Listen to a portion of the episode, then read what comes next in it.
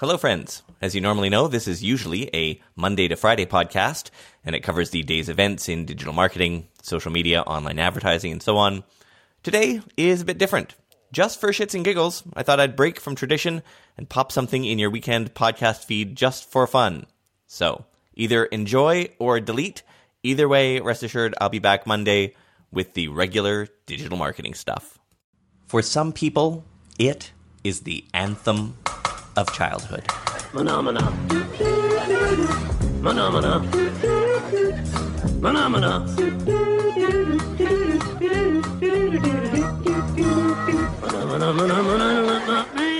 This catchy song that most people just call Mana Mana is widely credited to Jim Henson from the Muppets, who most people believe wrote the song and turned it into one of the biggest earworms in musical history. Mana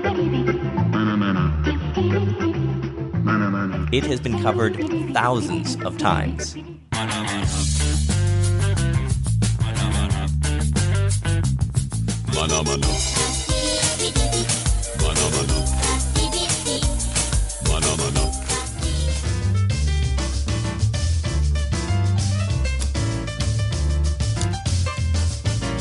It's been used as beats for surprisingly good hip hop tracks.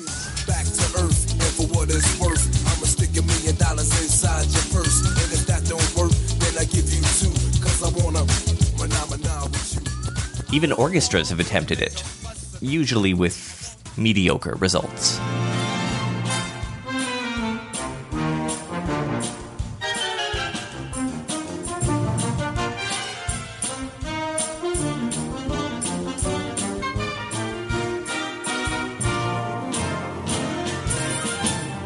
But what might surprise you?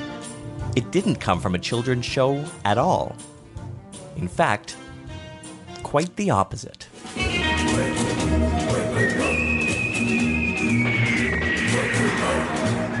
To trace the origins of Mana we have to go back to the 60s, to a film genre known as spaghetti westerns. Spaghetti westerns were exceptionally bad, low budget movies produced in Italy and sometimes Spain.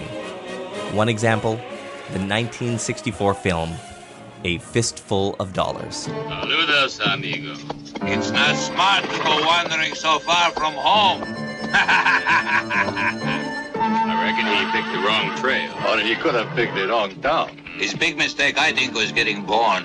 Like most spaghetti westerns of the time, this one was an extremely low budget film. Henry Fonda was offered the role but turned it down. Not enough money. So the role was offered to Charles Bronson, who read the script and then reportedly said, This script? Hell no. Eventually, Clint Eastwood took the role. He was paid just $15,000. You could try being a scarecrow. Oh, no, the crows are liable to scare him, maybe.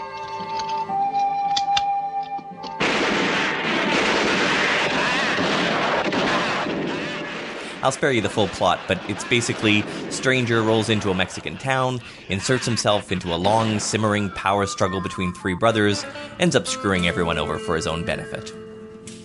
The rest of the cast was pretty much all Italian. But like all spaghetti westerns, A Fistful of Dollars desperately needed distribution in the US. So, in addition to the really bad audio dubs, the cast and crew changed their names on the credits. Gian Maria Volonté appeared as Johnny Wels. Ennio Morricone became Dan Savio. Even the director, Sergio Leone, changed his name to perhaps the most generic Anglo name of all time Bob Robertson. Four years after A Fistful of Dollars was released, another spaghetti western filmmaker, Luigi Scattini, decided to branch out. He was working on a quasi documentary about Sweden. And not the kind of documentary like you may have seen. This is Sweden, land of enchantment, land of freedom, where you are about to see things you just don't see at home.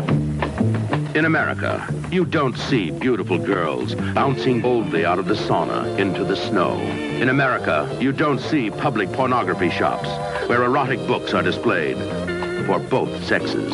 with government approval. In America, you won't see meter maids who wear uniforms by day and nothing by night. In America, you won't see any of these, but you can and will when you see Sweden, Heaven and Hell. It's really nine mini films in one, each segment trying to build the case that the Swedish people have loose morals. See the sex capital of the world, where topless bands beat out the throbbing rhythms of a turned-on generation. See the swap shop, where married couples get a one-night trade-in on the turn of a card. And get to know each other by the flickering light of films whose titles we dare not mention. Some of the segments show lesbian nightclubs, porn films, the swinging lifestyle of married couples, the sex education of teenagers. It also goes into drug addiction, alcoholism, and suicide. This genre actually went on to become quite popular and known as exploitation documentaries, or sometimes just called Mondo. But Scattini needed music, a composer, someone who'd work cheap. And he found one. His name? Piero Umiliani. Umiliani was a relatively well known film score composer. He specialized in music for soft porn, spaghetti westerns, other exploitation docs, and so on. Some of his film credits include films with names like Orgasmo, The Slave, and Sex Pot. His style, as corny as it sounds, is actually cited as inspiration for music in some of today's films, like Kill Bill and Ocean's 12.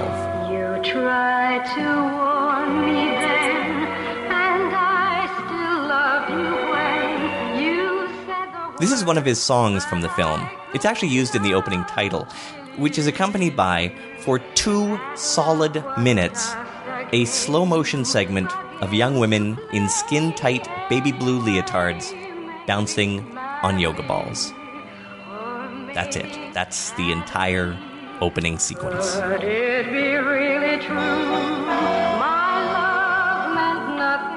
The film starts out innocently enough. Sweden covers little more than a quarter of a million square miles of Europe. Its population is 8 million, which means statistically around 34 and one quarter inhabitants to every square mile. It talks about the demographics of the country, the GDP, that sort of thing, acquires the status and then of a half. And at dives quickly into the smut. See the Stockholm Strip, where Sweden's liberated youth, bored with sex, bored with drugs, bored with life itself, drop out for good. See the Salome Club, where a beautiful country's most beautiful women turn to each other in desperation, looking for satisfaction. This And then- is Sweden. About halfway into the film,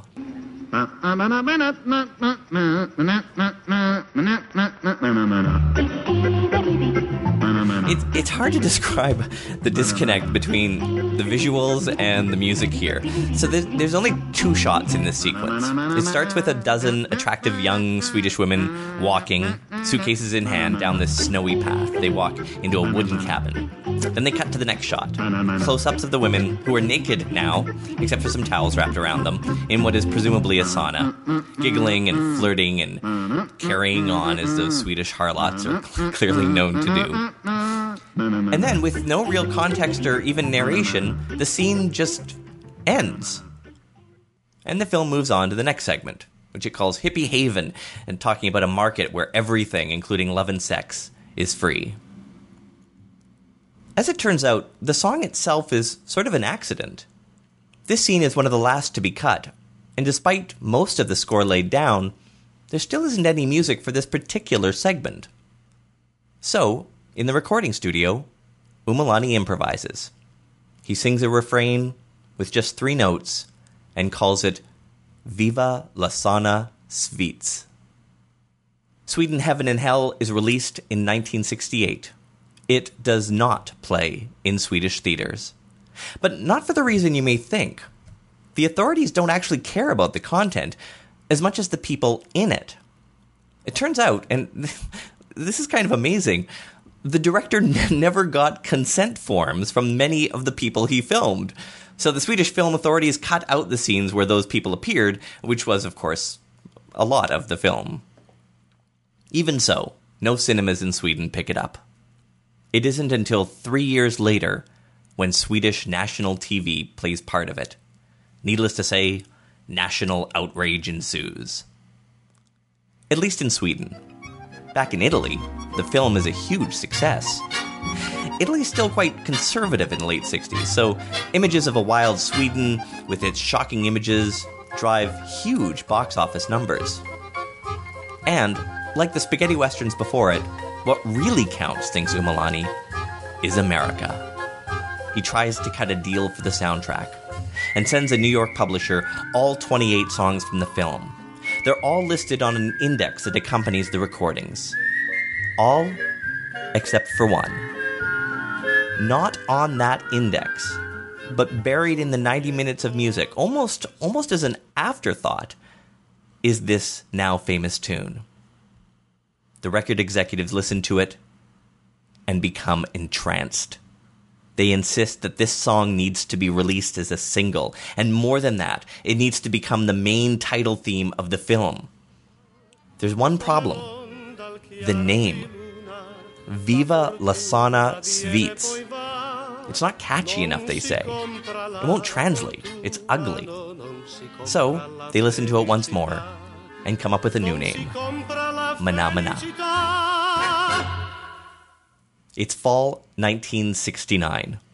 The film opens in the US and gets just miserable reviews, but still tons of box office sales.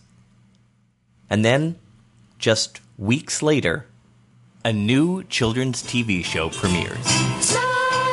Day, sweeping the clouds away. Not even three weeks after Sesame Street's first episode, the show airs a short segment, probably intended as a throwaway to fill time. It was the first time the song was performed by Muppets. We could sing a good song if we had one more person to sing. True. Mana mana. Hi there, would you like to sing a song with us? Mana mana. Isn't that the name of a song? I think so. Mana mana. Mana Mana? Mana mana. Mana mana. Ba-dee-ba-dee-bee, Mana mana. ba-dee-dee-dee, Mana mana. ba-dee-ba-dee-bee, ba-dee-bee, ba-dee-bee, ba-dee-ba-dee-dee-dee-dee-dee, Mana mana. ba-dee-ba-dee-bee. It's pretty much the same sketch as you remember two nameless girl Muppets with a hairy man Muppet who keeps popping in and out of the shot. First singing the song's refrain, then crumbling into improvisational scat, much to the confusion and frustration of the other two Muppets. Those girl Muppets, by the way, are controlled by Frank Oz, meaning both his hands are busy at the same time, operating the two mouths. So their hands just kind of swing freely from side to side. The segment is a monster hit. So much so, the show actually repeats it the next day. Then, just two days after that, Here are the Muppets who call themselves puppets. The Ed Sullivan Show comes calling. And already the sketch has been tweaked. The girl Muppets have become pink aliens with giant yellow mouths. They kind of look like skinny emo cows. And the big hairy guy now has a bright red beard. Oh, and a name Bip Bippadotta. The aliens have names too. The Snowths, a combination of the words snouts and mouths. And when you watch this Ed Sullivan appearance, despite, remember, the huge success on Sesame Street just a couple of days prior, despite that, it's clear the audience just is not quite sure what to make of it. There is uncomfortable laughter.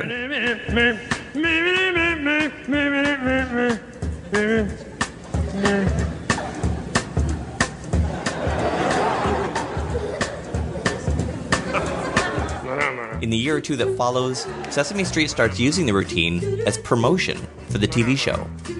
They go to the Dick Cavett show. Here's a classic number from the world of, of Muppetry, Mana Mana. Red Skelton uses it as background for a recurring sketch.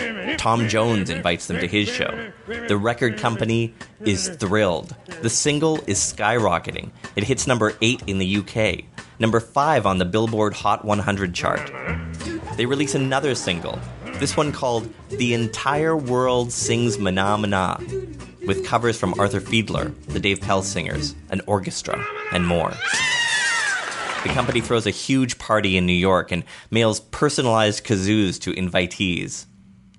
Umiliani, stuck back home working, doesn't make it to the party.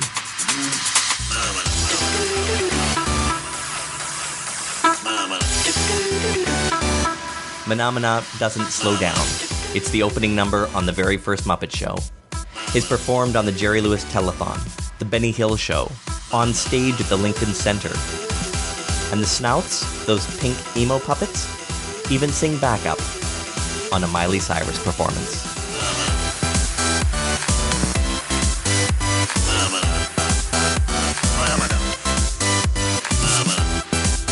The number becomes so popular that in time the Muppets themselves spoof it in a sketch with Kermit the Frog complaining to his psychiatrists the snouts would appear every time he says the word phenomena. Today, there are hundreds of videos on YouTube with the song.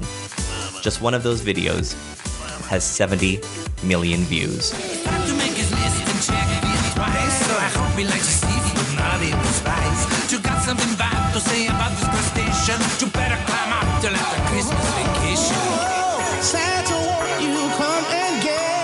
Sesame Street goes on to be the most successful children's TV show in history. As of 2014, it had won 159 Emmys, 8 Grammys, and airs in more than 120 countries. As for the composer, Pierre Umiliani, he did 150 more film soundtracks. Manamana was his greatest hit ever. He died 14 years ago in Italy. It's not clear if his state receives royalties for the song. To this day, the full length film, Sweden, Heaven and Hell, has never been shown in a Swedish theater.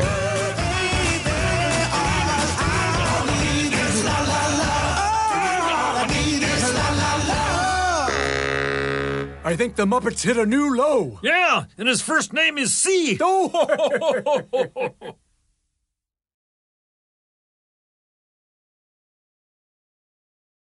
When you need mealtime inspiration, it's worth shopping Kroger, where you'll find over 30,000 mouthwatering choices that excite your inner foodie. And no matter what tasty choice you make, you'll enjoy our everyday low prices, plus extra ways to save, like digital coupons worth over $600 each week. You can also save up to $1 off per gallon at the pump with fuel points. More savings and more inspiring flavors make shopping Kroger worth it every time. Kroger, fresh for everyone. Fuel restrictions apply.